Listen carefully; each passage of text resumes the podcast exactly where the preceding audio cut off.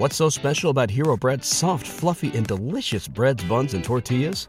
Hero Bread serves up 0 to 1 grams of net carbs, 5 to 11 grams of protein, and high fiber in every delicious serving. Made with natural ingredients, Hero Bread supports gut health, promotes weight management, and helps maintain blood sugar.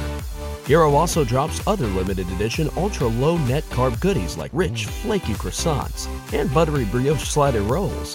Head to hero.co to shop today. Everybody in your crew identifies as either Big Mac Burger, McNuggets, or McCrispy Sandwich, but you're the filet fish Sandwich all day.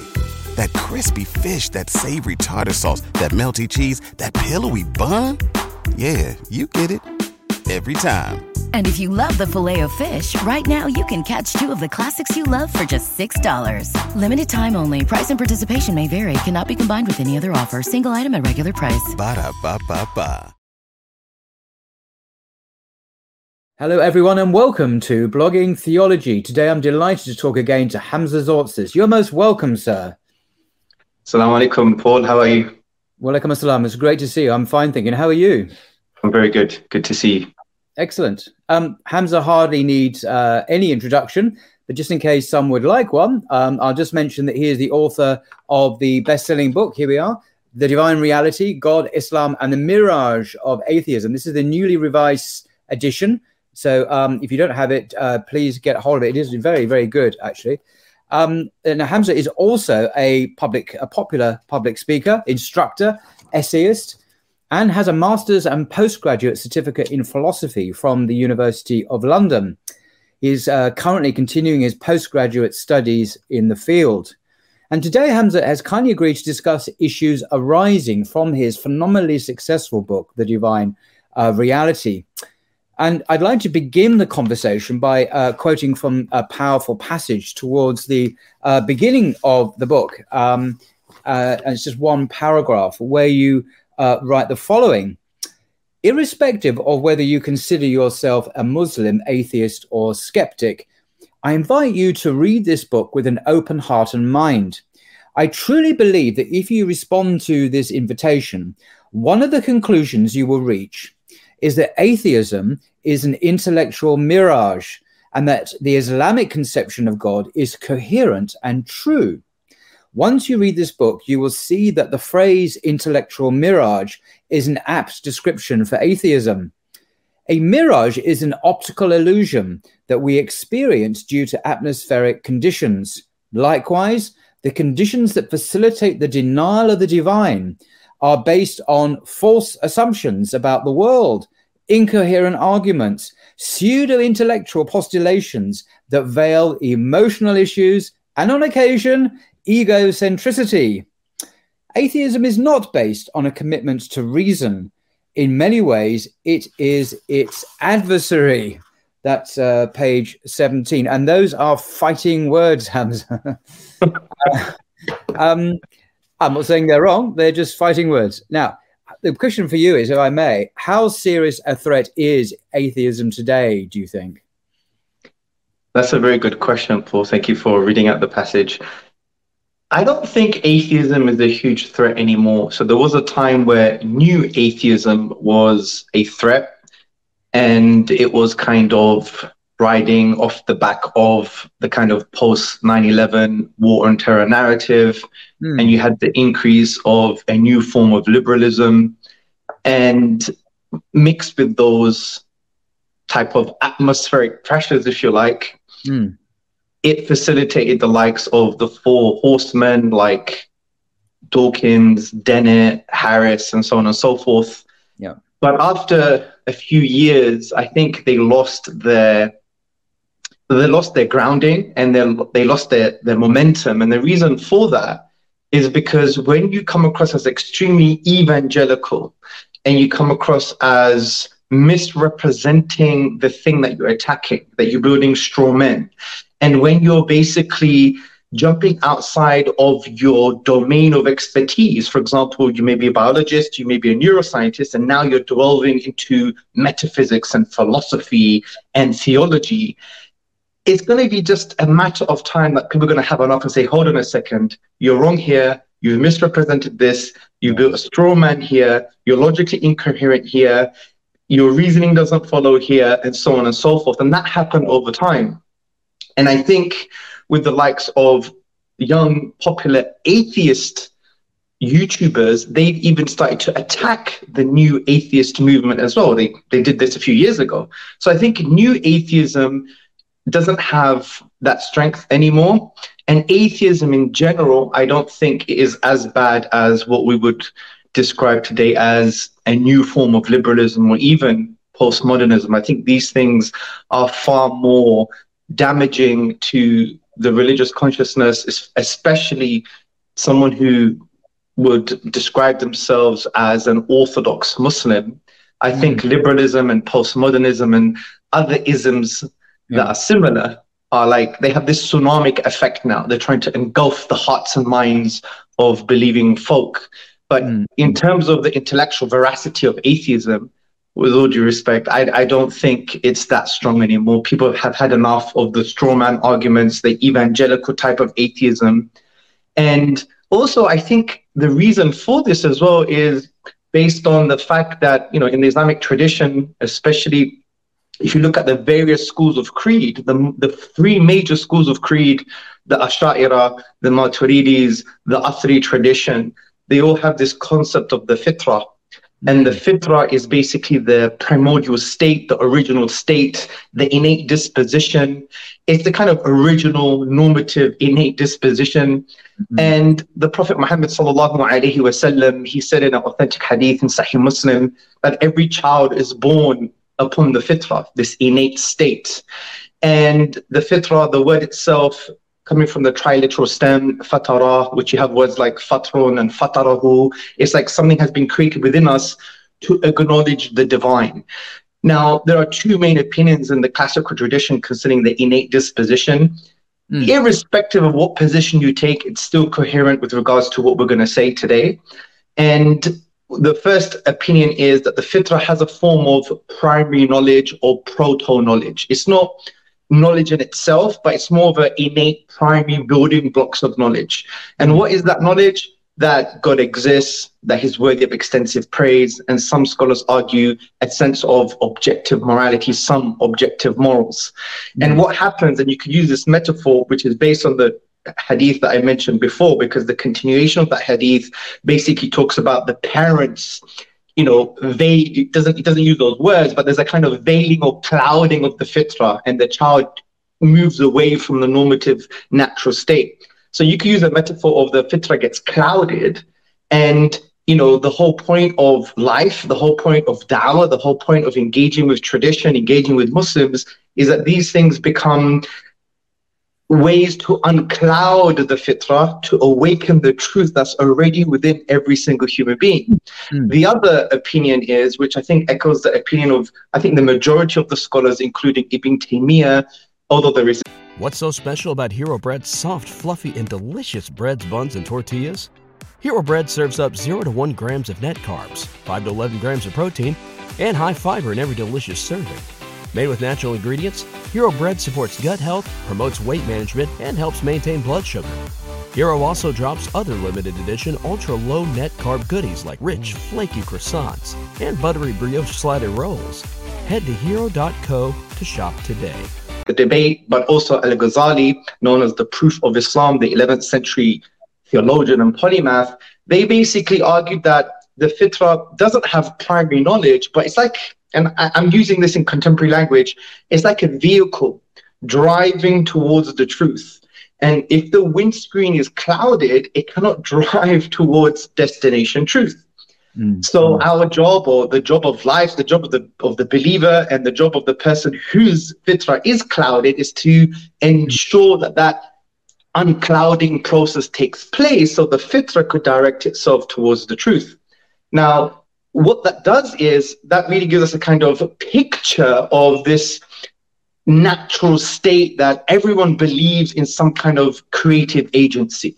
In actual mm. fact, one of the chapters in the book talk about the self-evident truth of the creative agency of God, of the creator, the underlying basic con- concept of Allah's creative agency, God's creative agency is self-evidently true. And there are some criteria to understand what are self-evident truths. And this is not something that we just make up for the sake of it.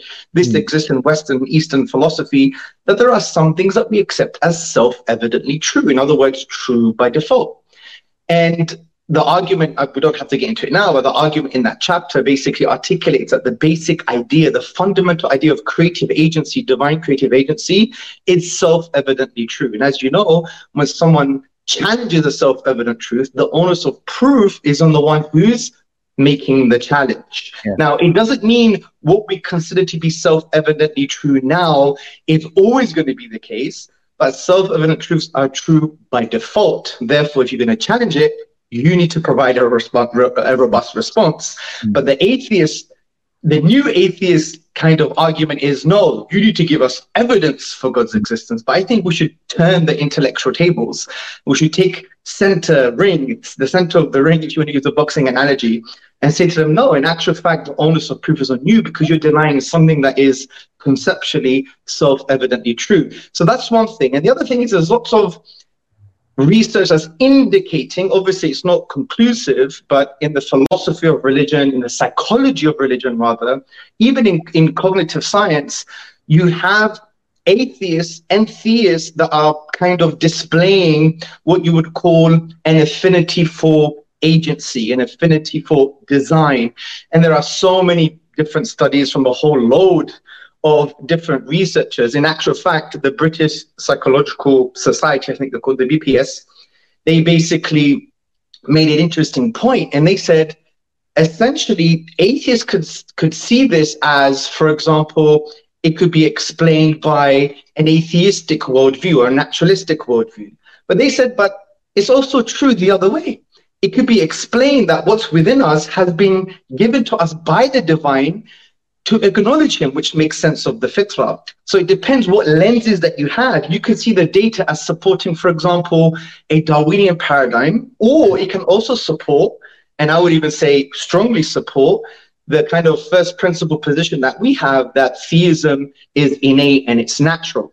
Now, I know I've been going too long, but I think it's very important to add that the Quran, from a prima facie point of view, doesn't really even address atheism directly right? Mm. So when you look at all the verses concerning Rububiyyah, Allah's creative agency, those verses are really there to get you to affirm his creative agency, to conclude something about yourself, something how you should something about how you should relate to Allah, mm. and something about Allah. So in other words, it, it, something about yourself that you should be humble, how you should relate to Allah, you should worship him, you shouldn't associate partners with him something about Allah, He is one, He is powerful, He is all knowing, He is wise. So you see this pattern in the Quran when Allah talks about verses concerning the natural phenomena and an expression of His creative power and agency. Those verses are there to tell us something about ourselves, something about how we should relate to Allah, and something about Allah's uniqueness and power and names and attributes. Tawheed, affirming His oneness. Now, very rarely do you find anything directly attacking atheism, maybe in just two places directly. Don't get me wrong, these verses that I've just mentioned, there are many layers to them because ayat, the epistemic function of ayat, so the function of, uh, of the verses in the Quran referring to nature, their main function is to achieve a particular epistemic goal. But that epistemic goal can also be multi layered. It's not just about the three things that I spoke about, it could you could infer evidences for God's existence. For example, if you go to the classical tradition, the early tafsir like Maturidi and others, you would see that they use this to actually develop an argument for God's existence, right? The contingency argument.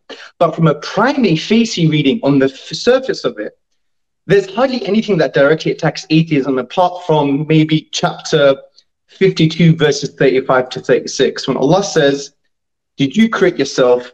Oh, yeah. Did you come from nothing? Did you create yourself? Did you create the heavens and the earth?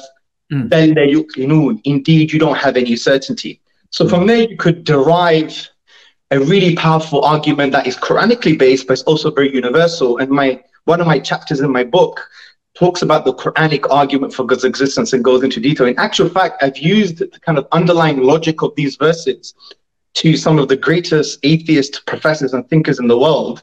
And they haven't really come back with any what I would call an undercutting defeater, which shows how powerful the arguments of, of the Quran are. But don't get me wrong, the primary function of these verses are to agitate your fitrah, to awaken your fitrah, right? They're not there really for you to start thinking about theo-philosophical arguments. No. Yes, you can do that, but the reason I'm saying this is because many people may not be they, they may not like philosophy on that level, or they may not feel that they have to go too deep into the subject because it's so self-evidently true. But this mm. is the power of the Quran, you see. The verses are like diamonds, right? No matter where, wherever you shine some light, you get a different color or refraction. You know, there's so many layers to the verses of the Quran. That's my point. So if someone was going to go into the kind of theo-philosophical aspect, you could infer. If someone wants a kind of prima facie reading just to, you know, agitate the innate disposition and to awaken it, you have something there all within the same set of verses as well. So I just wanted to make that point clear. So if you put all of this together, from a psychological perspective, from a fitra perspective, from a theological perspective, from a Quranic perspective, I would argue that you know one of the reasons why atheism is not that strong is because it goes against this kind of mm. intuitive, natural instinct, if you like, with this normative disposition that is not only true because we feel it, but it's also substantiated with very strong arguments as well. So I think I know it's a very long answer to a short question, but I think atheism is not that much of a problem. And that's why many of the brothers who are online, I think mm. we're focusing on atheism too much. Right. I think there are greater evils, if you like, or ideological challenges or worldview challenges that we need to start focusing on because we have to play the social intellectual chess game. And when you project five and 10 and 15 years into the future, you would see that atheism is not much of a problem. It's actually forms of liberalism and, God forbid, even forms of postmodernism. Mm. Well, it's, it's, it's, very interesting indeed. I think one of the um, you mentioned atheism not being such a, a formidable uh, problem uh, as it has been uh, so far, but I think atheism has found um, a helpful ally in in liberalism to this extent. The, the, the one of the axioms of our age in the west at least is the idea of the blank slate that our human nature doesn't have this fitra at all um, and, th- and, this ultimately comes uh, uh, in terms of the genealogy of this idea arguably goes back to a guy called john locke and i'm actually hmm. reading here we are uh, one of his books at the moment second treatise the tabula rasa the tabula exactly that's on page one of, of this book this idea of the blank slate so John Locke was a, a, an English philosopher uh, based in, in, Oxford and um, in the uh, 17th century. Uh, a phenomenally brilliant uh, man, and he had a huge influence politically, uh, not least on the the Constitution of the United States. He, uh, the founding fathers there, quite, quite openly utilized his his ideas about government, which I won't go into now. Uh, so his ideas are enduring and powerful, and they're very much dominant in the Western political order, but also philosophically. And that's the kind of point I wanted to address here. So he was an empiricist. So he believed we got our knowledge of the world that are through our sense perceptions, through our our senses, uh, uh, and within our, our um, within our own thoughts. But they didn't. Uh, ideas didn't generate come come from within in the fictory sense. So it, it, I know you mentioned two different understandings of the fitra in the Islamic tradition. And the one understanding is the fitra does actually give you knowledge. It gives you a, uh, an apprehension, at least, of the divine and, and other things as well. I know it's uh, been elaborated considerably by Ibn Taymiyyah and his work, extraordinary uh, thinker. Um, but Locke would deny this completely. And Locke's ideas are the dominant ideology now. Mm. And um, people like Steven Pinker, the professor of psychology at Harvard, has written powerfully against this, saying this idea is simply not scientific. You know, human beings do have a, a character. We do have a human. There is such a thing as human nature. He would argue. He doesn't argue for the fitra, of course. He's not a he's not a Muslim. He's an atheist, I think. But um, he, he's he's arguing against the idea there is not even a human nature, which is what the blank slate thing implies. Um, so liberalism, uh, sorry, atheism and liberalism there are, are, are, useful kind of allies in that atheists can draw on this idea of the blank slate and say, look, we don't really have a human nature. We're kind of uh, purely social constructs and so on.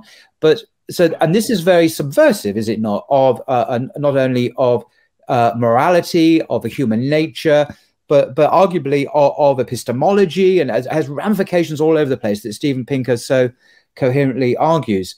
Um, but I, I, think the problem of liberalism today does have its a genealogy that goes back several centuries, and I think the way the Quran uh, and the, the Sahih Hadith men- you mentioned speaks powerfully to the true nature of our condition that we do we are designed by god that we have a soul we have consciousness and our consciousness comes from the transcendent and that we're not just um, you know byproducts of a dna replicating animal evolutionary process that there's much more going on than that um, and and and this kind of rings true for a lot of people. Um, and it's interesting. Just if, if, I may finally just say, um, there's an article here in the Times. Uh, I've got a printout of it, um, which is headline, believe it or not. Most atheists believe in the supernatural. Study hmm. finds. Mm. I think you might reference this.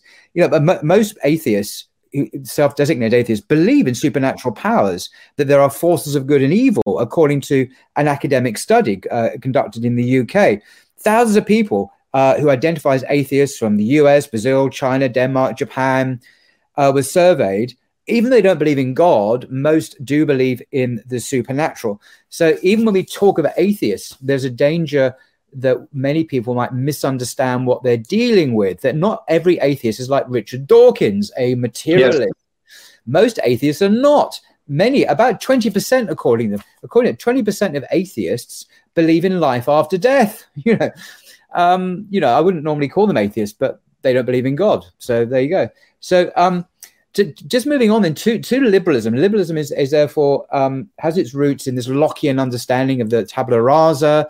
Um, it uh, is atheistic in the implications, arguably. It doesn't reference a transcendent being. It doesn't talk about divine law. It doesn't talk about intelligent design. Um, and so, even if it's not attacking Islam, it, it, the, the, implication is, of course, that it's it's wrong because it marginalizes or ignores Islam or, or belief in God in the way it talks about life. So, what what strategies do you think should we adopt to articulate the truth about the universe and God yes. uh, in the context of uh, a, a zeitgeist which is relentlessly secular and liberal in the way that you mentioned. Yeah, I mean, it's always fascinating listening to you, Paul. Honestly, it's you. You say few words, but there's a lot of substance, and that shows that you read a lot and you think a lot. So, may Allah bless you for that. So, with regards to your point, I just want to not unpack it, but just to reaffirm your point about everyone's, you know, atheists are not the same. In actual fact, Allah says it in the Quran in the third chapter, I think verse 113 that people are not the same, right? There are mm. upright, you know, Christians and Jews and so on and so forth. So there is a discussion, exegetical discussion, what that means. But generally speaking, we don't have this.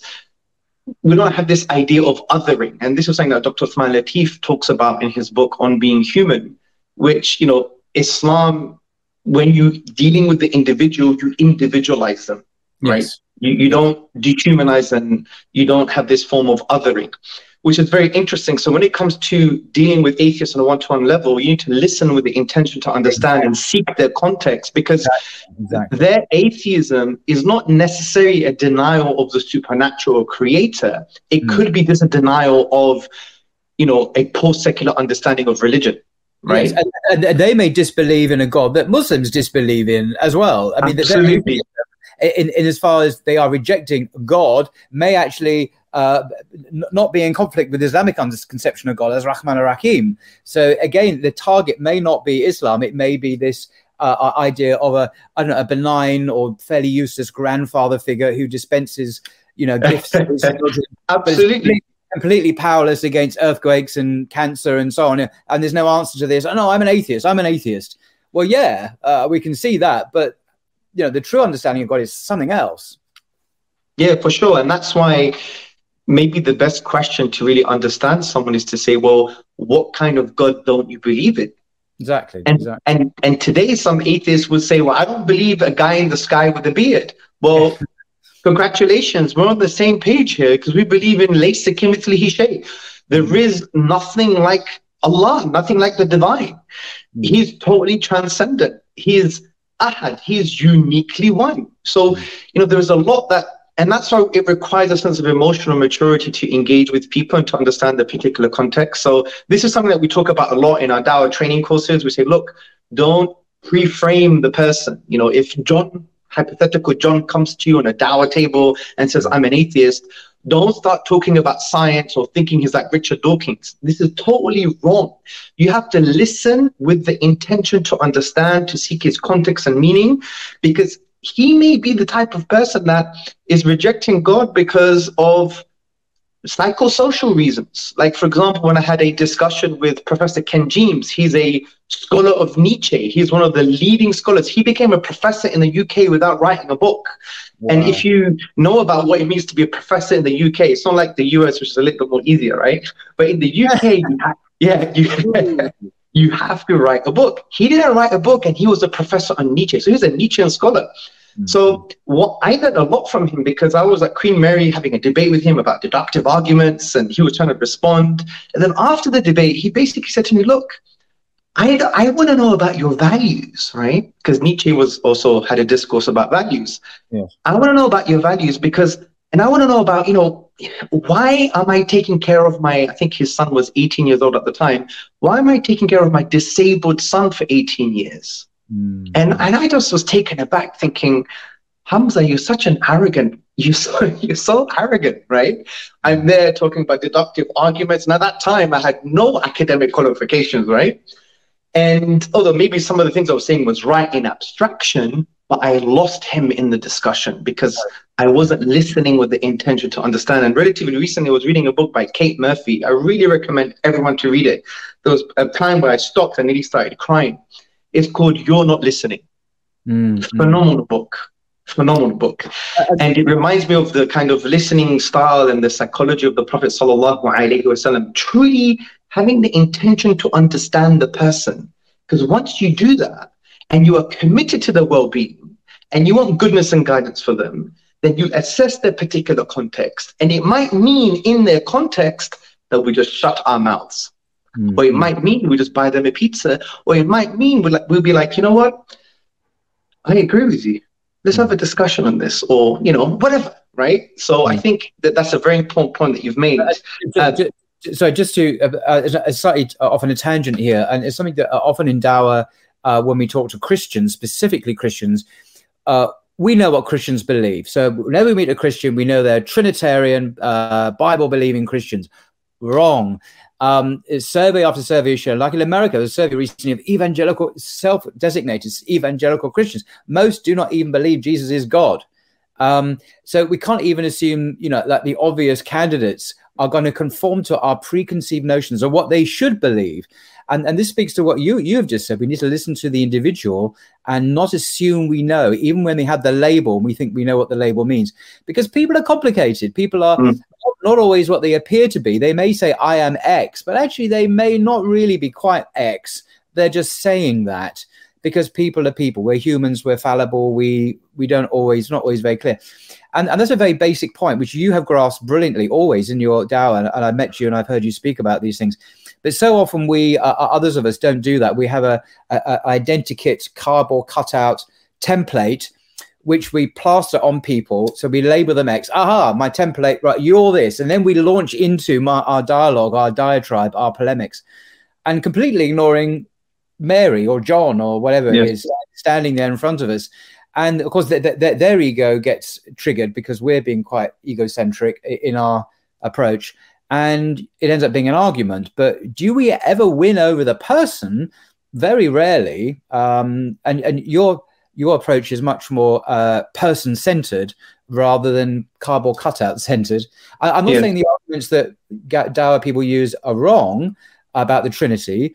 Uh, they're usually absolutely spot on, but it's the way they're deployed automatically when mm. person X comes along who calls himself a Christian. Well, actually, Christians are usually all over the place theologically. They're not usually clear like Muslims are about Tawheed, about you know this clarity that Muslims have. Christians don't have that. They're not. They're not that, that not that kind of animal. They're very different. They're complicated, inconsistent, and all over the place, and don't often know what they really believe. Whereas Muslims aren't like that, in my experience, and we kind of assume they are like that because, well, they're they're Christians. um, but as you say, well, you know, you know not like that. You, yeah, you know, Paul. This is this is a, and it's not just Muslims. It's humans today in general. There's a Korean-born German philosopher called Byung Byung Han Chul, I think his name is. He wrote a very interesting book called The Agony of Eros. It's a phenomenal, like the way he writes is very concise, but there's lots to unpack. Mm. And he basically argues that we live in this kind of liberal, secular, narcissistic age. Mm. And in this, and he did it in the context of love, but it makes sense in other aspects of life. And he says, because we live in this narcissistic age, because liberalism is the primacy of the individual. Mm, and right. what we do, we don't consider the other anymore, meaning we have alienated the other, meaning there is someone other than ourselves with their own individuality and context. And we've alienated them and our kind of collective narcissism, what we do, we project ourselves onto the other mm. and we relate to them but we're not relating to them, we're relating to our own projections of our own selves. Mm-hmm. And he argues that we don't know how to love anymore because true love is to love the other, understanding their context, what makes them feel loved. You need to be committed to the other's well being. You need to be committed to the other's guidance. But if the other now becomes just you, then all you're doing is relating to yourself. And it's like and it was such powerful words that he put together. And, you know, I wanted to do this video on that. We don't know how to love anymore. Because if you look at the Prophet sallallahu alaihi wasallam, the hadith, for example, the hadith literature are very contextual. Like for one person, there was a certain way of relating. For another person, another way of relating. And when you unpack the psychology, you're like, subhanAllah, the Prophet sallallahu alaihi wasallam, and this there is, I believe there is a consensus, there's no doubt about this when he is a rahmah, when he is a mercy to the worlds, he was totally committed to the goodness and guidance of all people. And that's hmm. why he was sent. And in that commitment, he would relate to people in their context to try and get the best out of them. For example, you have Fudala ibn Umar. He was the person who nominally became Muslim. He was circum- circumambulating the Kaaba and he wanted to kill the Prophet wasallam. The Prophet noticed this and he basically said, What are you saying to yourself? And I think Fadalik ibn Umar kind of reacted. And the Prophet wasallam put his hand on his heart mm-hmm. and said, Ask Allah for forgiveness. Mm-hmm. And Fadala ibn Umar, after that point, said, You know, after that moment, no one was more beloved to me than the Messenger of Allah. Sallallahu So you see, the language that the person would would, would use for a particular person in their context. And his body language was optimal to get the best out of that particular person. And you see this in different scenarios. For example, you see it in the scenario of the famous Jewish man who pulled him by the collar or the neck, left a mark because he owed him some money. And the Prophet ﷺ responded with hilm, with forbearance, because we know a sign of prophethood hmm. from the the Jewish person's perspective, he wanted to see, you know, a prophet. If he's going to be a prophet, he's going to respond to aggression and evil with what is more beautiful, what is more virtuous and he saw two of the signs. He was waiting for this sign, and he saw it in the Prophet and he became a Muslim. And this echoes, for example, one of the most famous and beautiful verses in the Quran in chapter 41, verse 34 good and evil are not the same, repel by that which is better. And if there's any, any enmity between two people, turn to intimate friendship. And what's interestingly interesting, the Arabic word repel is not followed by a direct object. It doesn't say repel evil, it's like repel anything by which it, that which is better. And the ulama, the scholars say that which is better is what is more virtuous and, and what is more beautiful.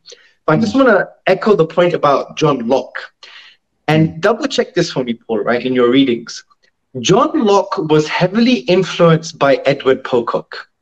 Edward Pocock was considered the first Orientalist. Yeah. Edward Pocock learned a lot from yeah. the East he would take Arabic manuscripts. Mm. And what's very interesting, John Locke would want to study and was learning from Edward Pocock. And Edward Pocock, I think, transmitted into Locke in some way. And this is kind of inferential, but he, he gave him the idea of governance being a vicegerency.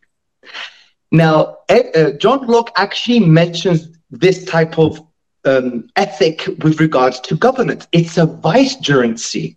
Mm. I want you to translate vicegerency into Arabic. It's khilafah. Right? You just found directly in the Quran in that very sense. Yes. Absolutely. So you're a t- caretaker, you you have an authority, and so on and so forth, which is very very interesting about the cross cultural, the cross uh, intellectual fertilization, if you if you want to use such language, right? Because it's very very interesting. Yeah, with regards to when when you and I met uh, in Istanbul, is Islam and the English Enlightenment, the untold story by uh, Zulfikar al Ali Shah. I've not read the book. It's waiting for me to touch once I finish reading some more John Locke. But I, I happen to know that he argues exactly what you're, you're saying. Th- th- this has been airbrushed out. The Islamic contribution or the influence uh, on uh, the English Enlightenment, i.e., people like John Locke and, and others, uh, is profound. And uh, we don't know about it anymore because it's been quietly airbrushed out of our own history. And so you get the other the othering of Muslims when they arrive in the UK but in fact, their faith has already profoundly influenced the the intellectual uh, tradition in this country, but we no longer know it. So, you know, we've created a problem that needn't be. Yes. So, with regards to, I mean, the arguments in my book in general, obviously, people are free. The it's freely downloadable uh, from the Sapiens Institute website. They could also get it from Amazon. Now, these arguments when you see when you study philosophy, you see when you go into postgraduate work, you know, I've done a master's, I've done an MRes as well, I did a master's in research and philosophy, and now I'm doing a PhD. When you get into these nuances, you could split the philosophical hair as many times as you want. You could be as skeptical as you want. You can try and find arguments for and against. And I am a I am a believer that we need to try and keep it as simple as possible, but also to retain some intellectual veracity. And I believe, based upon the stuff that I mentioned previously about it being self evidently true and the natural disposition and so on and so forth, I believe that there is a kind of limit to the theological philosophical discussions we can have because there is a limit that if you go beyond that limit then it becomes what i'll call if uh, it's it's becomes dysfunctional intellectually. Take for example the philosophy of the mind. You know, I write about consciousness and the hard problem in the book, the hard problem of consciousness. You know, how can we have a world according to the philosophical naturalists? How can we have a world that you know we just have physical processes that are blind and and cold and non-rational. Blind meaning there's no intentional force behind them, and cold meaning they're not aware of themselves, aware of anything outside of themselves. This is what the philosophical naturalist sees. This is the first, you know, principle, the lens that they put on the eyes to understand reality. Physical stuff, physical processes are just basically blind and cold. No intentional force behind them, and they are not aware of themselves, or aware of anything outside of themselves. So how can you have a human being with the ability to have rational insights, the human being that has inner subjective conscious experience, how can you have that as a result of blind, cold physical processes? And obviously, I get into much more detail, but even if you go in even further and further and further, and you go down the philosophical rabbit's hole or the lizard hole, if you like to, to use yeah. Islamic terminology, mm. it gets so nuanced and, and kind of blurry that there is a limit to this type of discourse. And I argue that if you have a robust enough argument that makes sense, and in order for someone to try and challenge your argument, they have to go into this level of skepticism or this area of academia that only maybe three people on the planet can really understand, then you've got a good argument. Mm. And that's why I want people to be cautious here because I don't want them to fixate their theism just purely on abstract intellectual arguments and they have to be so robust because everyone has different levels of understanding. Mm. And this echoes the whole journey of Al Ghazali. Al Ghazali made a beautiful point. He basically argued that don't rely your conviction purely on carefully produced premises and a conclusion. Because someone smarter than you, and there's someone always going to be smarter than you, can basically play around with your premises and your conclusion may change. Iman is bigger than that. Yes, you have intellectual veracity. Iman is not just blind faith. It's not blind faith at all, actually. It means to feel secure. It's based on spiritual, intellectual grounding and conviction. But we have to also understand that there's more to it than that. That it's not just abstract intellectual arguments, but there is a process, there's a phenomenological thing going on. A first person experience is an existential thing going on where you, you actually you know what, John? It's like, sorry, you know what, Paul? It's like tasting a sweet mango. If I had a sweet mango and I'm the only person in my environment to have that sweet mango, if everyone around me said that mango is not sweet, here's a logical argument, here's a deductive argument, with all due respect, I would laugh at them, yeah? Because I've actually experienced that sweet mango.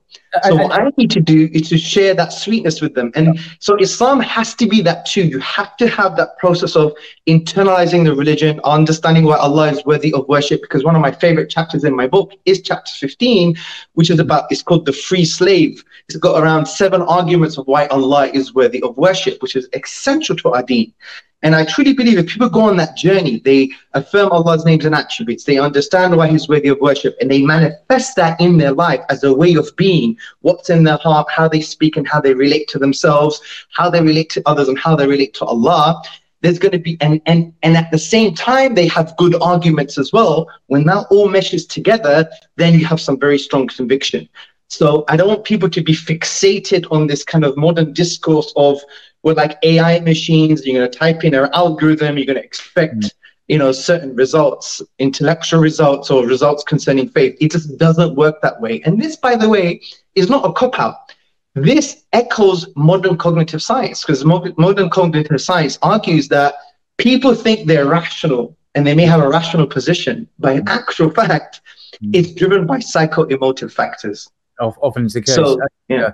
I was, I was just thinking about you know, Ghazali's uh, experiential certainties. It's not just an intellectual, because you always find you say someone who's brighter than you. And I was reminded of the, an incredible number of peer-reviewed uh, uh, research. I was reading a, a, paper at the moment by an American physician who attends people who are, are the, at the final stage of their lives, uh, and some of them uh, who have near-death experiences and other out-of-body experiences. Uh, and th- this is very well documented now. You get people who are born blind, people who are born deaf, who, uh, in a very extreme situation of near death, or they've had a, a catastrophic heart attack or uh, a coma and so on, uh, suddenly find themselves outside of their bodies, looking down upon themselves, whilst the emergency services are furiously trying to revive them, and successfully, of course, in these cases, because the people who are then revived, uh, if they are deaf or blind in this instance, are they are then able to recount accurately what they saw and heard. And yes. there are many cases like this. There's a there's a, an academic paper produced by the University of Minnesota on the Library of Congress website, no less. I've seen it, where where they've been through these these uh, instances and go through the different arguments. Well, what can explain this phenomenon? What natural, medical, neurological, and they've not found anything uh, terribly persuasive, other than the self-reported, in other words, the Ghazalian sense of uh, this person knows that they that they have left their bodies. They know there is no longer any fear of death for these people because they have transcended that. They've crossed over in a way and come back again. But but the empirical uh, third person uh, independent um, corroboration of this is now available in the you know the the neuro the uh, you know the doctors and the nurses who attend who, who are, who are then spoken to by these patients. They say, "I heard you say this. I saw you do this. But how's that possible? You're blind. You're you're deaf." But you're right. We did say that. We did do that, and we cannot deny that. What do you do with that phenomena? And because this is now seeping into the popular consciousness, particularly the United States, where this where this literature is very widely available and online on YouTube, people are getting the idea that the materialist scientific narrative is not quite right. It, you know, yeah, it, it, gives us computers. Yes, it helps us to fly to places. Yes, it can give us cars and whatever. But in these other areas, there's mystery. There's something really interesting going on.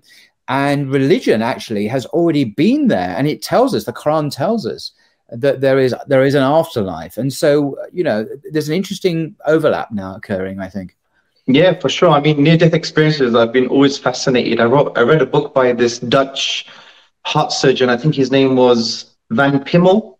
Yeah. And uh, that was some very fascinating research. And that opened the door to other research that I was trying to uh, capture and understand. And if you're open minded and rational, you cannot help but come to the conclusion there is no naturalistic explanation or mm. scientific explanation to explain someone who is supposedly brain dead, mm. someone who has their eyes closed, someone who may not have any brain activity, someone who is blind and can recall things that actually happened that have been verified by multiple witnesses beyond any kind of discussion. Which is literally impossible, and yet it happens. So therefore, we have to argue. I would argue revise our paradigms. We need to move beyond the materialist paradigm to consider other paradigms, uh, non what I would call post-materialist paradigms. Uh, you know, give it a bit of jargon. Uh, and, and this, of course, opens us up in, in, an interesting way to faith. It was up to uh, what the scriptures say. And the scriptures speak very eloquently of this. And the information is already there. We will find scriptures meeting us on this journey. We don't have to kind of wander around aimlessly wondering what's going on. Sure. There is a pathway. And, and what's interesting as well is it's this is not belittling the scientific method because the scientific method has been hijacked by some of these materialists. Because remember, materialism is a metaphysic. It's like a lens that you put on your eyes to under. It's a first principle on how to understand reality. Philosophical naturalism is a metaphysic. It's a first principle. It's a lens. It's a primary position that they use to understand the world. Now, the scientific method, generally speaking, yes, there's some arguments, but generally speaking, is quite metaphysically neutral from that perspective, right? It's a limited method that tries to understand the physical world. Hmm. We make inferences from that. So, for example, take neuroscience. Hmm. Neuroscience as a domain of scientific study, and I mentioned this in the book, I believe, concerning consciousness, can is a, is a science of correlations. Yeah, you right. see some neuro chemical firing, some electrochemical activity, and you correlate it to certain experiences or certain movements or whatever the case may be. So it's a really a science of of correlations. In, in other words, like one uh, neuroscientist said, it's pixelated phrenology. Yeah, oh, it's I a like pixelated. It's, yeah, pixelated phrenology. I like that. Yeah, yeah. It, it's like a pixelated understanding of the brain because we don't know we don't know that much. Yes, we're improving, but we don't know that much concerning kind of subjective consciousness aspects of of the brain. So, you know, you know, take the hard problem of consciousness as an example. The hard problem of consciousness is generally misunderstood. They think it's about what is it like to be Hamza. No, it's more than that. It's based on two key questions. And I want to elaborate in the following way. Let's go back to the mango that I spoke about. So I'm eating this mango. So I'm having an, an inner subjective experience of tasting this sweet mango. Okay. Mm. So that's the first part. The first part is what is it like for Hamza to have this mango in this moment? Okay. That's the first question. So there is what you call an epistemic gap. Can someone other than Hamza know what it's like for Hamza to have that sweet mango? That's the first point. Second key point or question is well, how and why does Hamza have an inner first person subjective experience arising from seemingly cold, blind physical processes. So there's an ontological question. So you have an epistemic question, ontological question. So some people try and address the first question, the epistemic question. Yes, we know what it's like for Hamza to have that mango because he can describe it. Sweet, tasty, soft, delicious. But these are words, and words are vehicles to meaning, and meaning in this context is an echo, a representation, or a mirror of that subjectivity. So you have to assume that the words that Hamza is using is representing a subjectivity that is identical to yours. You can't assume that, right? You, the you, other way of very simply, no one can assume that my experience, and make it really, really simplistic here, my experience of a patch of pink is the same as your experience of patch of pink. We, we, the, the, we, we, the physiology may be the same, but this inner experience of this very simple reality may be completely different. Or, or my yes. experience of a sound is just like your experience of a sound, even though objectively the sound is a clock ticking. But my experience of it, my perception, my inner uh, apprehension of that, we can't just assume that it's the same for individual individual. The subjectivity may be different, and we can't. So even though the external trigger may be the same, the, the physics of it, the apprehension may be different. And and this is yeah. Sorry, interrupted you. Yeah, no, no, I agree. Now the, the neuroscientific rule would be ha. But we can map out his electrochemical activity when he's having that sweet mango. We can see the neurochemicals firing. Now, there is an assumption here. The assumption is that the same neuro, neuro electrochemical activity is happening every time I have the sweet mango, and it's never the case. That's never the case, yeah? But even if that were to be the case, mm. well, all you have is neurochemicals firing. How can you infer knowledge of my inner subjective experience? Right. So it's correlation, not causality. You can't know that A causes B simply because A and B happen concurrently.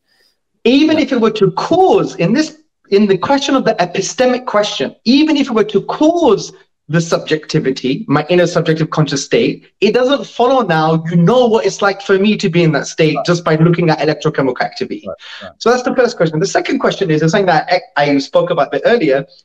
Well, according to the kind of a physicalist universe or philosophical naturalism or materialism, and these words in the philosophy of the mind, physicalism and materialism are used synonymously. They have different histories, but they're generally used in the same sense, hmm. which basically means that consciousness can be reduced to, in some way, to physical processes or material stuff. Now, what's very interesting about the ontological question is well, we have a brain that is kind of reduced to electrons whizzing around, and we have a universe and a micro universe, the human being, that is reduced to, to physical processes. According to the physicalist or materialist, physical processes are blind, there's no intentional force driving them anywhere, and they are cold, meaning they're not aware of themselves or aware of anything outside of themselves. And this is known in the philosophy of the mind as intentionality, yeah, in a technical sense. So how can you have inner this first person fact? You can't deny that you're having inner subjective conscious experiences. How can that come from blind cold physical processes? That would be the equivalent of taking a blind cold stone, rubbing it really hard, and butterflies emerging, right? Mm-hmm. So one would argue that all the forms of physicalism like eliminative materialism and reductive materialism and emergent materialism, the strong and the weak version and functionalism, these are not adequate explanations. Now, one would argue, and this goes back to the scientific thing, yeah? So I'm, I'm squaring the circle, yeah? The neuroscience what would argue, what about neuroscience? When we know everything about the brain, we could solve the hard problem. No, no, no. It is well known amongst the neuroscientists and the philosophers of the mind, like Moderato, Monzati, and others.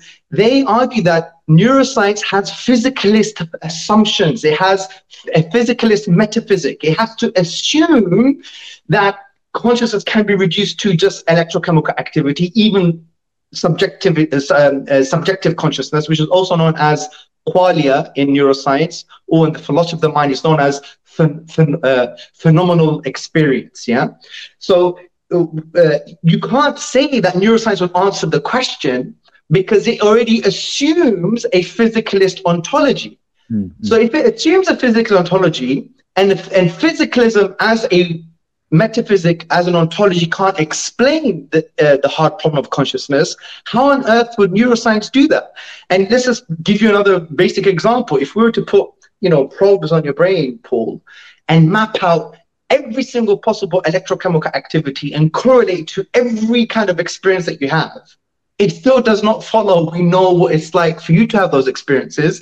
And it doesn't follow that we now can explain how you have inner subjectivity arising from seemingly cold, blind physical processes. And, and this is interesting. This is a complete, uh, almost a random point here. I, I, agree with what you're saying, but th- those those folk who, uh, e- even atheists, near-death experiences and out-of-body experiences happen to anyone. They could be atheist or Christian or whatever. It doesn't seem to matter what their religion is.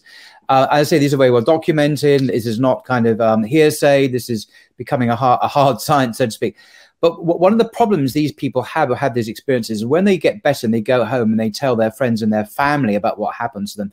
If their family members uh, are disposed to be quite materialist or physicalist in their assumptions about reality, then they do not welcome what their, their loved one says, and and there can this co- has caused friction in families and even, Wow. even arguments. As, as I say, I'm reading a book by a physician who uh, has followed these case studies up, and it's not always happen, but it does happen uh, quite frequently, and it's very sad because loved ones uh, who've not had this experience just don't get it. They don't. Well, what do you mean you had an out of body experience? Um, it's not possible. You're you're, you're hallucinating. You're you're just crazy. And so, and this is really hurtful because this person has had a really impactful, life transforming experience, which to them is the most real thing that's ever happened to them. It's much more real than this world. It, it has a, a transcendent uh, and enduring impact, often transforming them for the better. Um, and it's often quite religious as well. And so it, it's not a, it- it's something that's often not welcomed. And, we- and we, we, I mean, I remember when I was doing philosophy at uni, doing philosophy of mind, and uh, you know, consciousness was seen as a um, a byproduct of, of the physical brain, and we were Yeah. worrying how do we apprehend a patch of pink and how is this possible? Thought, oh, this is so reductionist, it's so materialist. And I, I almost wanted to scream Berkeley at people, you know, who's the idealist philosopher. Let's let's go into some idealism straight away, please. Um, but that didn't happen so quick, but it did in the end. But um, But you know, on the, just because it might be print, uh, I'm going to preempt people's thinking now. You know, theists and atheists would say, "Hold on a second, but if you damage the brain, you damage your consciousness." Yes, but again, that doesn't now follow they're both the same things from an inner subjective conscious point of view. And I like to bring that analogy of the driver in the car. Mm. So you have a driver in the car, and say the car is like the brain and the driver is consciousness, or inner subjective you know, phenomenal experience, conscious experience. And if the car is not working, then even if the driver's, you know, functioning, the, it's not going to go anywhere. Hmm. And the opposite is true. If the driver is not functioning and but the car's functioning, it's not going to go anywhere either. So they need each other, hmm. but it doesn't mean that they are exactly identical in the same thing. And that's something that's very important too, because I always hear this kind of outdated cliche, oh, but if you just if you, you know, you know, damage the frontal lobe, you're going to change your behavior. Yeah, we no one disagrees with that. Yeah, and that's why I like to advocate what I think uh, Professor Taliaferro ad- advocates. There's, there's there's a modern defense for a form of dualism. I'm not saying Islam has to be adopting a kind of uh, form of dualism, but he calls it integrative dualism, which is very interesting. And he says, look, you can accept all the uh, neuroscience. And as Muslims, we accept science. But the neuroscience that tries to encroach on the metaphysics, which is not really neuroscience, to be honest, but hmm. that you just leave it to your metaphysical paradigm. And our metaphysical paradigm is we accept that there are physical things happening. This is a manifestation of Allah's irada and qudra, and manifestation of His will and power. And we accept the scientific method to explain those things. But there are things that are outside of the scope of the neuroscientific enterprise, which is based on first principles and metaphysics, which we're going to adopt from an Islamic perspective. And it's an integrated type of uh, dualism where you accept it. it's top down as well as bottom up because the materials Yes. bottom up generating from the, the, the particles but the top down this is a, a language from john polkinghorne the, the physicist is, is where you have a, a more idealist conception whether it be our consciousness or god himself who who directly intervenes and changes things so that you get this this interconnected multidimensional or what you call holistic reality rather than everything Yes. being drained down to a a, a, materialist paradigm, which is a philosophical prejudice. It's not. I mean, I remember I asked a, an atheist recently at Speaker's Corner of all places, because he, he said that uh, matter is all that there is. The universe is is made of materials, material substance, and that's all there is. I said, fine. What is the scientific evidence for that? Can you present me the scientific evidence for that? What's the proof of that, please? And of course, he didn't wasn't able to answer that, although he wouldn't admit he was able to. He, he kind of gave me uh, answers which really didn't connect with the question at all, and I had to kind of point that out. Uh, but of course, there are no scientific reasons why materialism is true, because that itself is a worldview which is not Yes. justified by science. You know, the existence of the universe is a presupposition. The existence of the efficacy of reason is a presupposition. The existence of the orderliness and the laws of physics is a presupposition. It's not an evidence. It's something that is a, a prerequisite to doing Yeah. science at all. And this is interesting, Paul, because you know I argue in the book that atheism is an intellectual mirage is, is irrational because if you think about it, you know, as you just pointed out with your experience at Hyde Park, that you have people who have certain positions and they think the positions are scientific, but in actual fact they're very philosophical. They're metaphys- they're metaphysical. Like there is no such thing as any idea that is metaphysically free, that is philosophically free. Every postulation idea has a metaphysic or a kind of philosophical assumption. And some philosophical assumptions on metaphysic, uh, the metaphysics, they are coherent and you can ground them. Others you can't; they're incoherent. Mm. So it was very interesting the way you postulate to the person. Well, where's your scientific evidence for materialism? Uh, yeah. Well, you know, he, he can't argue that because now he's arguing for a philosophical principle or well, first yeah, principle or a metaphysic. You you want to know what he said? I mean, I was a bit embarrassing. I'm not. I, mean, I haven't told who it is. I'm not ridiculing him. He said, "Well, you know, uh, science works because we, we can measure things and, and and we can quantify things." And thinking, yes, that's all true, but that wasn't my question. Mm. What, so he, he hadn't quite grasped that I was asking a philosophical question what, what is the scientific evidence that the material substance is all that there is? And he danced around it, but never quite connected. And I gave up in the end because, well, I just did. I had to. But, uh, uh, well, but, Paul, what's interesting is when they argue just it works, therefore it's yeah. true. Yeah. That's also doesn't logically follow because no. there's been many things that have worked in science, but we later found out that they were not true. Mm. So even this thing that this kind of approach that, yeah, it works, so therefore it must be true, is actually not even a really robust argument anyway. But mm. coming to the point of reason, so atheists would postulate that they're rational, that they have reasons to reject God, or that they are the kind of you know, cognitively superior from the perspective that we not going to believe in these medieval arguments and we're rational. Now, what's very interesting, the whole idea of reason and logic and valid inferences and a deductive argument and having rational insights, all of that is required before you do any science. Like you need maths and you need logic and you need, you know, logical uh, relations to exist or you you affirm them before you do any science the whole scientific enterprise is predicated dependent upon our ability to have rational insight so i go in kind of depth into it but generally speaking if you adopt a kind of materialistic or philosophical naturalistic position that physical processes are blind and cold. There's no intentional force behind them. They're not aware of themselves or aware of anything outside of themselves. Mm-hmm. Then how can you explain our ability to reason? And I give this example of two examples, right? Two taxi drivers. The first taxi driver, he's blindfolded and he has two passengers, premise number one and premise number two, like premise number one and premise number two. They go in the back and they say to the taxi driver, take me to, I don't know, Buckingham Palace. The taxi driver is not, not only blindfolded, the taxi driver is dead, right? He's cold and blind, right? Just like physical processes the taxi driver is not going to take any of these premises anywhere. Because what we do when we reason, we take premises or positions and we take them on a mental journey. We have this rational insight. We have logical relations. A logical relation is not a physical thing, right? And the second uh, a- a example is well, you have premise number one and premise number two. They go into the taxi. He's got 20/20 vision and he is fully conscious and alert. And they they ask him, "Can you go to Buckingham Palace?" And now he can use his you know awareness and the fact that he can see and take them to the destination. I say that theism is the second example. Philosophical naturalism, this form of atheism, is the first example.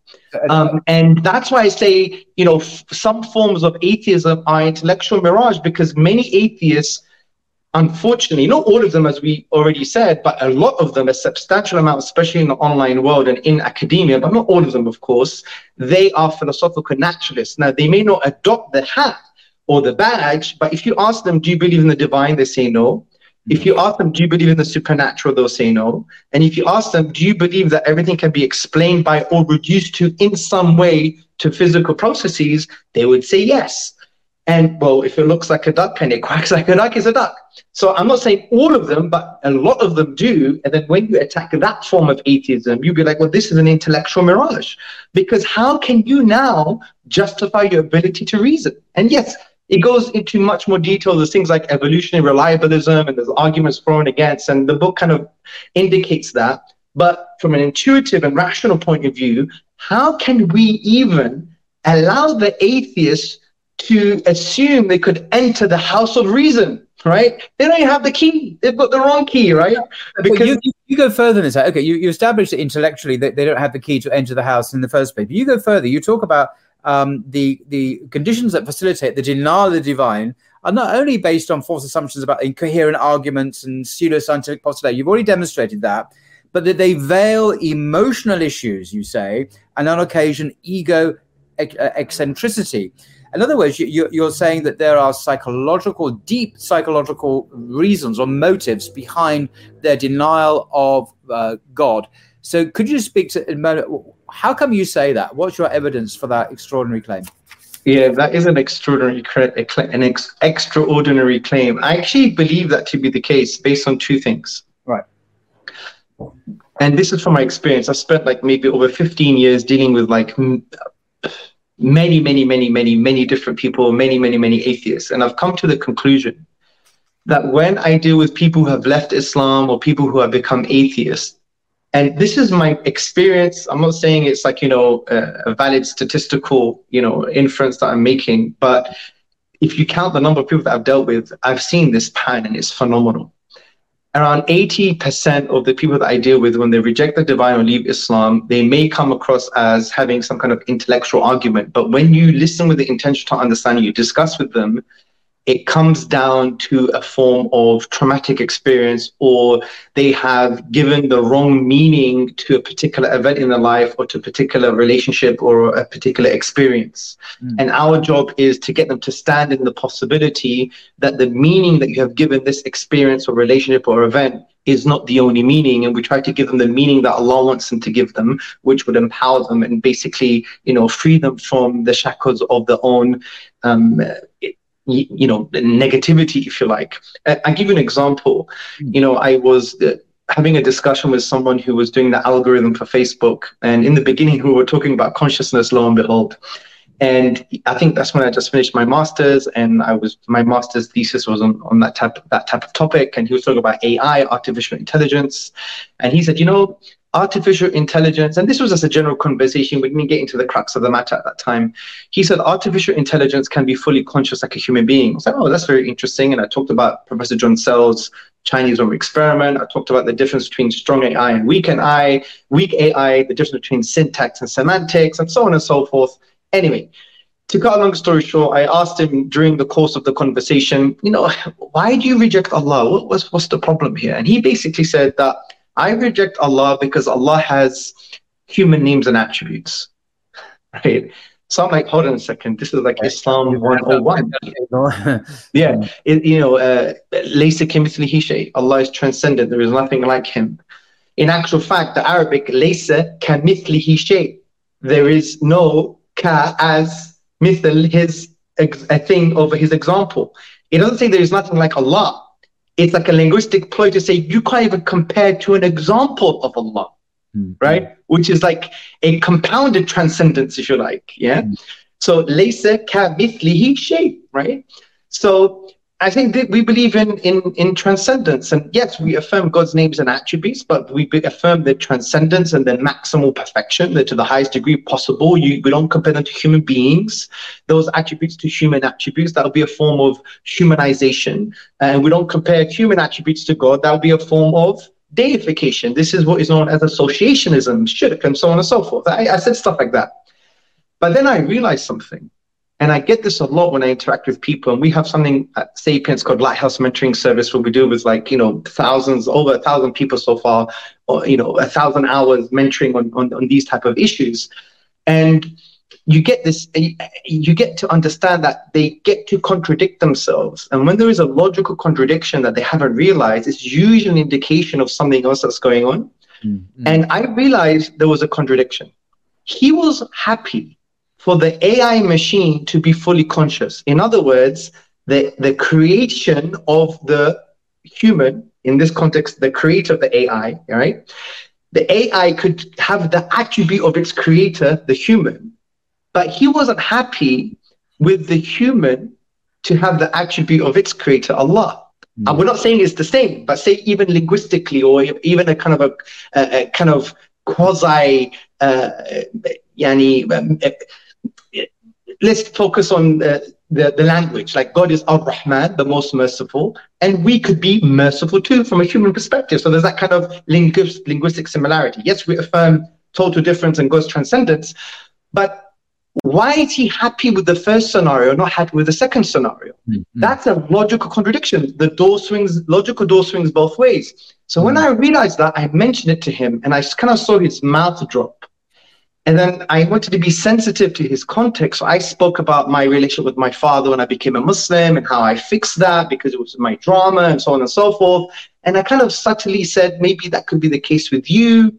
And I'm telling you, he was a softly spoken, you know, he wasn't, you know, a big guy and he stood up shaking. He even said, this is emotional abuse. He was crying. Wallahi, Paul, it's as if I pressed a button and something happened, yeah?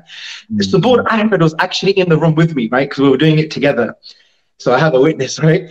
And we had to calm him down. I bought him some food, changed the subject. To cut a long story short, his mother informed us after that he had uh, huge problems with father figures mm. and that he was actually working on rectifying that. Right. Now, this is one example of many, Paul. Allah has blessed me with these experiences that Oh, continuously I have these experiences where Allah is like giving me a sign, right? There's another experience with, with this guy. Before you, before you go I mean, do, do you think the opposite for a second? So, if, if a person comes to faith and they experience serenity and peace and love towards neighbor and, and love towards God, who's going to attribute that to a traumatic childhood? Who's going to say, oh, well, you just had a really bad experience. That's why you're a loving person. I mean, it doesn't fit because th- these are manifestations of wholeness, of well being. Yes, absolutely. When you say it goes both ways, it doesn't actually, you know, so a religious person who has these, manifests these qualities, which of course are praised in, in, in and, and uh, encouraged in Islam, is the atheist can't come along and do the similar kind of uh, etiology that you've done because wholeness and well-being and, and integration are not signs of disorder. They don't Agreed. Whereas what you're saying, atheism does in these instances. Yeah, so now th- one would argue, but yeah, but I, I believe Islam is not true and have arguments against it. But the thing is, when someone has these type of psycho-emotive experiences that have been negative, they would use intellectual arguments to try and justify that. And remember, this echoes modern cognitive science as well. People think they're rational, but it's driven by psycho-emotive factors. Mm. Whereas the believer who hasn't had those negative uh, emotional, psycho-emotional experiences, they may have the same doubts, but they have the cognitive spiritual architecture intact to be able to deal with those doubts effectively. Whereas one person who hasn't got that cognitive emotional spiritual architecture in place it's crumbled. Mm. when they have those intellectual doubts they'll hold on to them. Mm. and this is the nature of what you call in the islamic spiritual tradition the shubuhat. Shubuhat is the plural for shubha which is the destructive doubt. And in islamic psychology which is which is very kind of echoing what's happening now in cognitive science we have something called the qalb the heart. And the qalb this taqallub it wavers qalaba to boil over Mm. And the, the, the qalb, it, it, it's, it, its function, one of its functions is the aql, the intellect. According to the majority of the scholars, the aql, the intellect, is the function of the qalb. So the qalb wavers, right? And it has the aql. The heart also has shubuhat and shahawat, meaning destructive doubts and blameworthy desires. And it has what you call diseases of the heart. The four main spiritual diseases include vanity, ujub, riyah, ostentation, kibr, arrogance, and hasad, blameworthy jealousy. And there's many others, but these are the four main ones. Mm. So the heart has, you know, these tribulations of blameworthy desires and destructive doubts, and it has these diseases. So even if you have solid intellectual arguments, the aql is functioning fine, but it's part of a heart that may be diseased. Mm. And if it's disease because of negative experiences, or because of ego, or because mm. of blameworthy jealousy, or because of arrogance, or because it's trying to, you know, fixate itself too much on blameworthy desires, then the aql, of the intellect, is not going to be doing its job properly, or it's not going to be functioning coherently within the whole kind of architecture of what we call the qalb, the spiritual focus, which is the focus of you know uh, who we are as humans, and also the, the, the the intellect itself. Yes, there's many other debates on you know where does the mind come involved.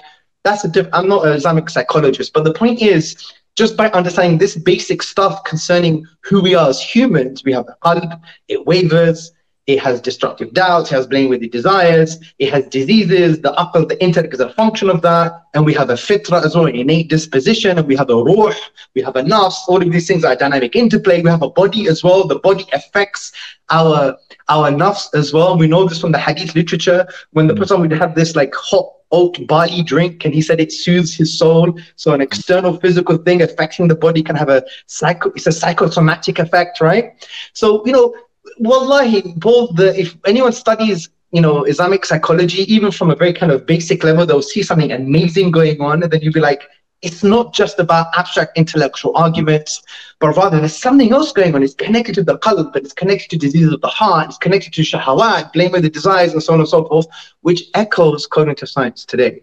Mm. Now, in that context, when someone's spiritual architecture, I use that term, right? You know, the heart is not wavering too much. They don't, they're not really infected with too many diseases. It's not on that level that's it's created a big infection, spiritual infection. You know, they, they don't have too many destructive doubts. Then when they have uh, intellectual things going on, it's going to function appropriately. It's going to mm. function more coherently, and it's going to be more as part of that natural way of being. Now, if someone, for example, has been infected with too many blameworthy desires, it's even if their intellect is fine, it's not going to work. It's not going to function properly. It's like you know the driver, you know, being perfectly great at driving, but he's got no wheels and there's, there's no engine in the car, right? Mm. So and I want to echo this with another example. I think it was I went to Cambridge once and I met this uh, this this gentleman, and lo and behold, he had a very successful online gambling business, right? So this is the shahawat, this is the blameworthy desires going on. But he came across as a new atheist, as an empiricist, as a materialist, and I think I spent about four hours with him. And unfortunately, I think I wasn't as mature maybe as I am today. Everyone's on a journey, and I got a bit kind of frustrated. I said, you know what? What's your problem? I think, tell me, what's your problem? And you know, he said to me, the Quran says the world is flat. And I was like, oh my God. Oh my God. Anyway, that's not true, number one. But I said, yes, it does. You prove to me the world is round. Mm. I, I just went crazy like that, right? I said, yeah, it does. You prove to me the world is round. Come on, Mr. Materialist, Mr. Empiricist. I am telling you, he was so embarrassed. Every argument he was giving me wasn't in line with his own epistemology. He was like, oh, it's in the science textbooks. Hmm, interesting, I said. Did you empirically verify that yourself? No, these are pictures that someone else took that says that this is Earth. You may have a, you may have millions of pictures that are the same, but you didn't do it yourself. So according to your own epistemic criteria, right? This is not evidence. Then he was like, oh, if I put a camera on a rocket and I send it up, uh, you know, through the atmosphere into space, I can see the roundness on the Earth. I said, have you done that before? No. Someone else has done that, but you have to believe that that was the case and it was actually Earth. This is more testimony rather than anything that you've directly experienced. Then he, I think he said something like, what if, you, if I go on a plane, I go in a straight line, I'll come back to the same place, which shows the Earth is round, which I don't think, think that's even true. But I said, Have you done it? No. Then he was like, If I go on a mountain, I could see the curvature of the Earth. I was like, Okay, doesn't mean you're making an inference round. It could be a semicircle, it could be a flower shape, right? Anyway, he was going on and on and on, stuff like that. And then he said, I got it. I've got it. The shadows he mentioned shadows, Paul. And I was like, you poor sod. Mm. I didn't say those words, but I said, I said, indeed, in the alternation of the night and day are signs for people who reflect. Wow, wow. I'm telling you, from what I remember, his mouth was on the floor. Mm-hmm. And it was really interesting because when Allah talks about the takwir, right, the wrapping, yeah, it's like the wrapping a a turban on a ra- on a head which is round. Yeah, the mm. alternation of the night and day. Yeah, and I think it comes from the word kur, which means ball in Arabic as well. And we had uh, scholars, you know, that predate modern science that even spoke about it was yeah. it was round. Ibn Taymiyyah quotes, I think Ibn Munadi, that talks about that the world was round. He quotes it back to the early three centuries, the Salaf, yeah, the pious predecessors of the world is round. Ibn Hazm talks about the world being round. I think Al Ghazali mentions a consensus and so on and so forth. Not that we that you know we're fixated on the idea. It's, it, for, for me, the Quran is multi-level. If you want to read a flat Earth in it, then so be it. If you want to read a round Earth, so be it. Right? You know, you're not you're not a kafir if you believe the world is is flat, for example. Yeah. The point is, Allah uses a language that's appropriate for people's limited understanding to conclude a timeless truth, which is something about who, how we should relate to Him and who He is. And that's the amazing nature of the multi-layered and multi-leveled aspect of the Quranic verse. You could have different readings depending on what your own metaphysical, or your own uh, uh, experiences are, what your own limitations are. But even if you have inaccurate understandings of reality, it, the reflective process, if you're sincere, will make you conclude to will make you conclude a timeless truth that Allah is talking about, which is His creative agency and that He's worthy of worship. Anyway, mm. we could talk about another time. That's that's the topic of my PhD. But the point here is these type of experiences happen all the time, Paul all the time. I could give you so we could be here for another hour and possibly I could be giving you experience after experience. Now, don't get me wrong. Some people have valid intellectual concerns, but we have those answers. I may not have the answers, but collectively as a community, we have those answers. Yeah. Mm. And uh, I just want to say, I mean, one thing I noticed uh, uh, quite a while ago, I was reading the Quran uh, about uh, uh, disbelievers, but people who actively oppose faith. I don't mean Christians. I, I mean people yes. who are hostile to faith as such is that the way the Quran talks about the personalities of these people, their character, their dispositions, their attitudes, the mockery, the the derision. I, I, mean, it was almost like the Quran was a psychology textbook for people I was meeting at Speaker's Corner. It was, it was, it was so extraordinarily true and insightful as to the personality types that one was witnessing. And I'm not making it up. I thought, wow, this is this is something I experience every Sunday. You know, mm. uh, so it, the, it was almost the Quran is a psychology of atheism or a psychology of unbelief in that respect. I thought that was rather extraordinary. No, I agree. That's why you know. I think it was uh, Ustad Nouman Ali Khan. He made a very interesting point many years ago. I think he said, "You don't read the Quran." The Quran reads you, and even Sheikh Hamza Yusuf mentioned something a few years ago. I believe he said, he said, I think it was. I'm going to try and quote him directly. He said, "Wallahi, you will find yourself in the Quran." Oh, yeah. Which is very interesting, very very interesting.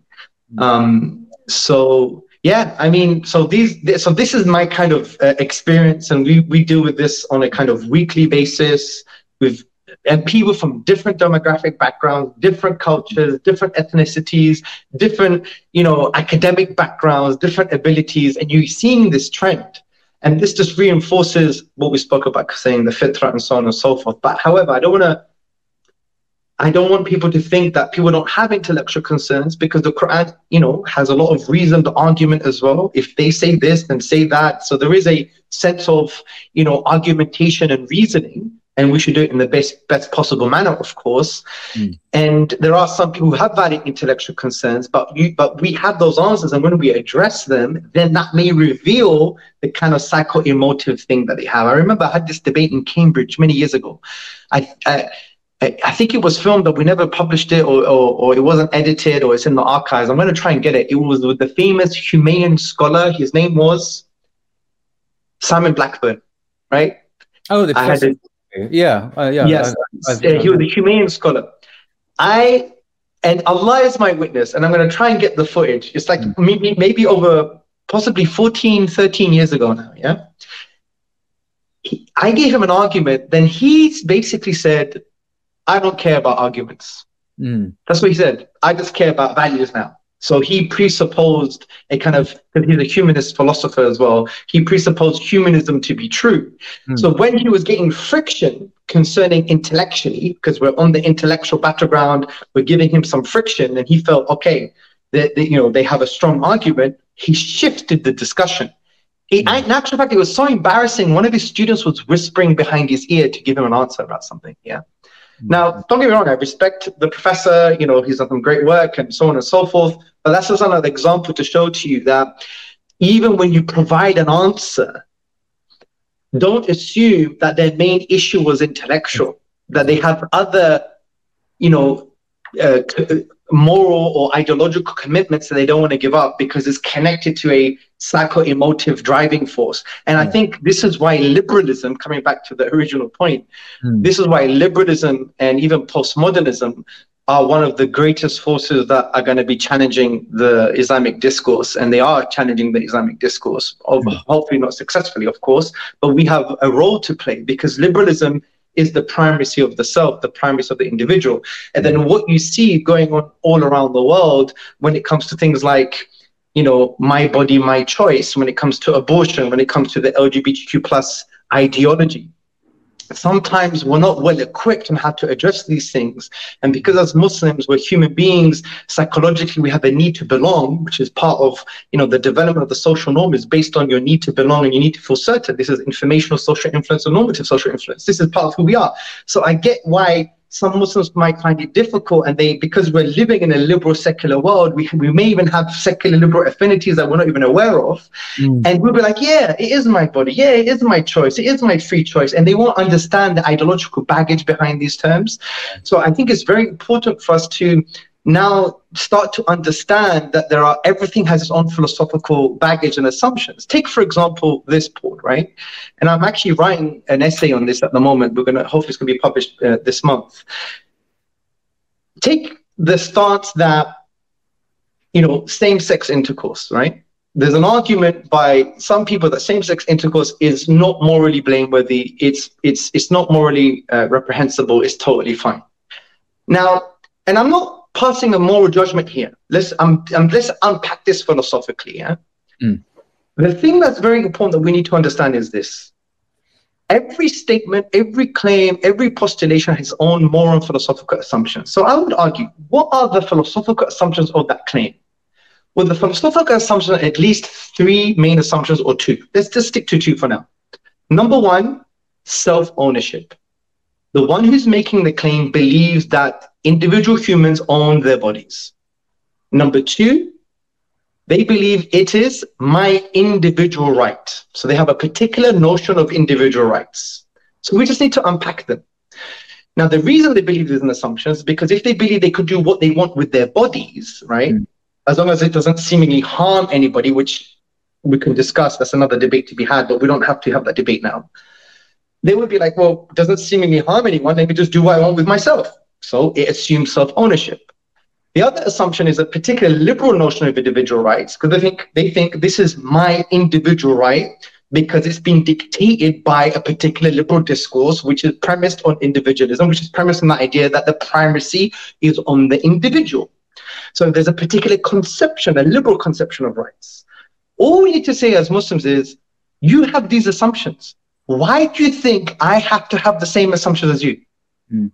That is bigotry. And they call us the bigots. Paul, mm. I'm a true believer of the Quran. Chapter, I think it's chapter Surah Mumtahana, chapter 60, verse 8. Allah does not forbid you to be kind and just with those who do not fight you for a religion and do not expel you from your homes. Allah uses the word bir the same word he uses on how to treat your parents. It's like an intense mercy and kindness for all people. So wherever you are, if you're not fighting me physically, right, and you're not expelling me from my home, I'm going to be just and kind to you, right? So you're the bigot because you're forcing these more philosophical assumptions on me. I don't believe because I'm someone who affirms Tawheed, the oneness of Allah, the oneness of God. I don't believe I own my body. Allah has this is called the Tawheed of Rububiyyah. This is his the oneness of his creative agency that he owns. He's created everything, he owns everything, he maintains everything, he shapes everything, he's the master of everything, right? So Allah owns my body. So he has the right to tell me what to do with my body. Number one. So I will follow your assumption. Number two, I believe in individual rights. In the Islamic tradition, we believe in hukuk al-ibad, the rights of the individual, for sure. But what conception of rights? Why do you assume a liberal conception is the only conception? Why do you assume that the conception of rights has to be a particular conception that gives primacy over the nuts, over the individual? We don't have that philosophy. We believe Allah created us and He is the one who has the right to give us our rights. So it's about conception of rights here. Now they may argue, but I don't believe in Allah and I don't believe He owns our body. That's a different discussion, and that's the discussion that we want to have with you. We don't want to have this ideological nonsense discussion, forcing assumptions down each other's throats and making you believe in a certain particular worldview. I want you to have an intellectual discussion on our worldview, the foundations. And this is what we want to, to take them. We want to have this, this discussion on Tawheed and yeah. show to them don't be bigots and forcing this down our throats because we don't adopt your assumptions. We have a particularly different paradigm, and that paradigm comes from Allah, and we could explain it to you. But the problem with that, I, I would submit, pushing back on that, although everything you said is, is, valid in itself, the problem is this. I, I was at a certain well known university a couple of days ago, and um, I'm not going into the details, but I, it became very clear that there were certain subjects that, uh, that one couldn't speak of at the university um, which uh, uh, to do with what you've already mentioned. And one, I couldn't even begin the conversation that you're talking about. I couldn't begin to unpack the philosophical presuppositions of moral autonomy and individual rights and alternative paradigms. We couldn't even get it off the ground because it would have been cancelled. So, or what, although what you're saying is true, but it, liberalism is not an open society anymore. It used to be an open society. I remember Karl Popper's famous work, The Open Society and Its Enemies. This is the great liberal uh, political philosopher of the 1940s, 1950s, um, uh, Karl Popper. And the enemies of the free society were Marxism and Plato and all this stuff.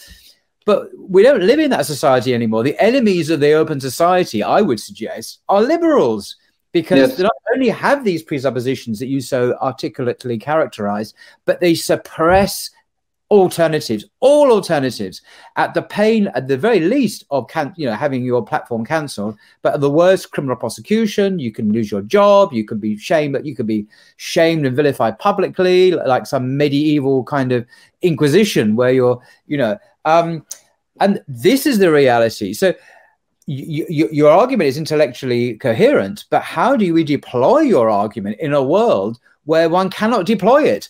Now, uh, perhaps you may be saying, well, we can do it on social media platforms or maybe on TikTok, on your on Sapiens Institute. Yeah, I see that.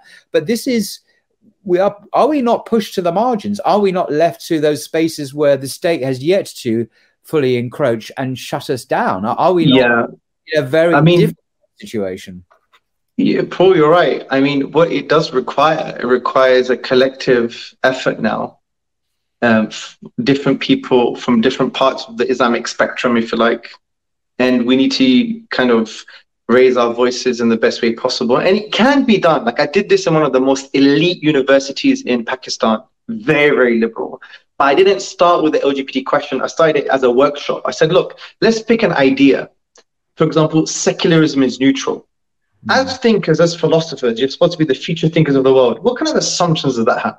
Mm. So we started, I gave them certain examples. And then so they got the logical idea of what I was trying to do. And then I applied it to a this this idea, which was same-sex intercourse is perfectly morally fine. Mm. And so what about this? What do you think the assumptions are here? And I put them in a position where they couldn't say there was no assumptions because they already went through that workshop with me or that that process, that pedagogy, right? If you want, or that kind of Socratic way of thinking. Yeah. I did this at LSE, the London School of Economics, and there was an academic there, right? It's how it's done as well. But you're right. The power structures in play are never going to allow this to happen. And even if you're the most polite, the most compassionate, the most articulate, and if you say, I'm not going to harm anyone, I love everybody, I'll give you CPR, I'll take care of your kids, I'll be the best neighbor, they still would try and find something about you because we live in this kind of it's it's it's a nasty word, and that's why, unfortunately, Paul, we may just need social and intellectual martyrs. Unfortunately, uh, mm. we need people to stand up as best as possible, to write books, write articles, give speeches, you know, do their thing and articulate themselves in the best way possible. But those people need to be supported. And that's why I brought, you know, not to throw dust in your face, but your channel is a phenomenal channel. I'm a huge supporter, as you know, privately and publicly. And, uh, you know, you're going to, you may get your challenges in the future as well. You're going to get half a million subscribers. You may get a million very soon, inshallah. And then you may get your own challenges too. You don't know. We have to prepare for the worst, think for the best. Mm. And we have to support you. We have to support other people, support me, support other brothers. We have to come together. And we also have to create good alliances. because we have this kind of very binary way of thinking that it's just the Muslims. I mean, this this doesn't even make sense of the seerah. The Prophet ﷺ had alliance with his uncle in a way. He his uncle was like a form of his protection. Obviously, it was from Allah, but we have to create this alliance of virtue, right? This is a very important term to use. Like alliance of virtue. That's a nice. Yeah, of course, because the Prophet ﷺ said this as well. When after he became prophet, he said, "If I was asked again to you know, the preservation of virtue. You know, what if you know the famous story in the Sirah where the, the, the tribes were arguing on who's going to put the, the black stone onto the Kaaba, oh, and yeah. that could have created a big fight or war. Yeah. And the Prophet basically said, you know, get a cloth and put the stone on there.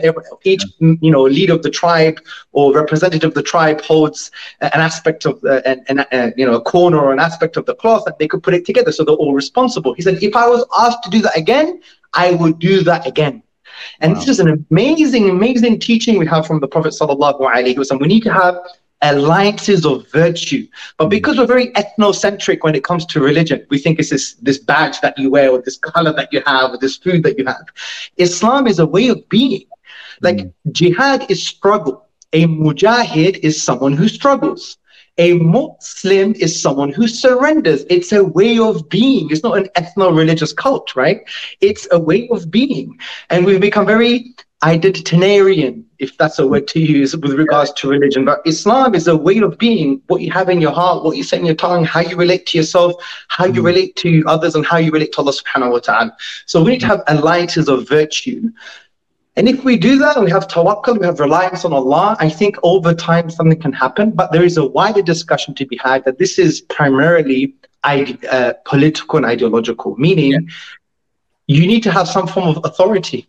And that's why we need to start to engage with engaging with people of influence, because people of influence would help us have our own sense of authority so we could have our own positions and we could articulate ourselves peacefully and in the right manner without being you know marginalized uh, as, as you referred to so it's it's difficult times yes. but uh, you know this this is what it's all about right it's it's paradise is not here paradise is to come inshallah so we need to work hard well, indeed. Well, uh, thank you very much indeed. And we've been discussing uh, on and off uh, this amazing book, The Divine Reality God, Islam, and the Mirage uh, of Aether, the new revised uh, edition. It's very readable um, and it's very uh, grounded in uh, philosophy and, uh, and, and recent evidences and science and uh, and theology. I recommend that. I also I always recommend this other book, um, not by Hamza, "The Quran and the Secular Mind," a philosophy. Oh, beautiful! yes,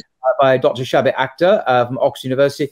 Uh, th- this is a, a fantastic uh, um, analysis, a very philosophical analysis of the nature of secularism and how the Quran um, uh, can analyze that and respond to uh, the secular mind. A very powerful, beautiful. It's uh, one of Tim Winter's on his recommended oh, readings. Um, although in, the advanced category, sorry. You just to mention this book, I know Dr. Shabir Akhtar. I've been to his house. We've, we've, we've engaged very well he told me the story behind this book. And the story behind this book was he wanted to go through the whole of the Quran with a secular atheistic mind. And any verse where a secular person, an atheist, would basically question, he would provide an answer. And wow. this book has more references to the Quran than any other book I think I've ever read, right? It's, uh, every paragraph is a reference. Yeah, it's, it's just phenomenal. I stopped doing it because you, you, spend your whole life just going through the Quran references, but you're right. Absolutely. And, and I actually cite Shabir Akhtar in, in, in my book as well. So it's I, I would definitely recommend that book as well. Yeah, it's extraordinary. It's, it's one of my, uh, uh, you know, my, my most precious books. I, have lost count how many editions of this I bought and given away, but it's a, a remarkable book. Both of those books, The Divine Reality, The Quran and Secular Mind, will arm you intellectually and spiritually because they're both very profoundly spiritual books for the struggles ahead. And inshallah, um, with God's help, we, we will uh, endure, oh. and, and the religion of God will, He will ensure its survival, uh, of course. Um, but uh, but thank you very much indeed, uh, Hamza, for your time. Uh, and, and, you're incredibly busy. Um, I've really enjoyed uh, listening to you and uh, and interacting with you. It's a great privilege. It's always great having these conversations, Paul. Honestly, I, I learn a lot, and uh, I always leave the room, you know, bouncy and excited because you know, may Allah preserve you, may Allah preserve the channel, may Allah bless you, and may Allah grant you and your loved ones and you know, everyone you hold dear and friends, family, and so on and so forth. Grant them the best in this life and the best in the life to come. Inshallah, inshallah. That's fantastic. Well, thank you so much, Hamza. Until next time, thank you. BetMGM has an unreal deal for sports fans in Virginia. Turn $5 into $150 instantly when you place your first wager at BetMGM. Simply download the BetMGM app and sign up using code Champion150. Then place a $5 wager on any sport. You'll receive $150 in bonus bets, regardless of your wager's outcome. And if you think the fun stops there, the King of Sportsbooks has plenty of surprises in store. Check out daily promotions, same game parlays, live bets, and so much more. Download the app in Virginia today and get $150 in bonus bets instantly from your first wager. Only at BetMGM. BetMGM and GameSense remind you to play responsibly. See BetMGM.com for terms. 21 plus only, Virginia only. New customer offer. Subject to eligibility requirements. Rewards are non withdrawable bonus bets that expire in seven days. Please gamble responsibly. Gambling problem? Call 1 800 Gambler. Promotional offer not available in Washington, D.C. What's so special about Hero Bread's soft, fluffy, and delicious breads, buns, and tortillas? These ultra low net carb baked goods contain zero sugar, fewer calories, and more protein than the leading brands, and are high in fiber to support gut health. Shop now at hero.co.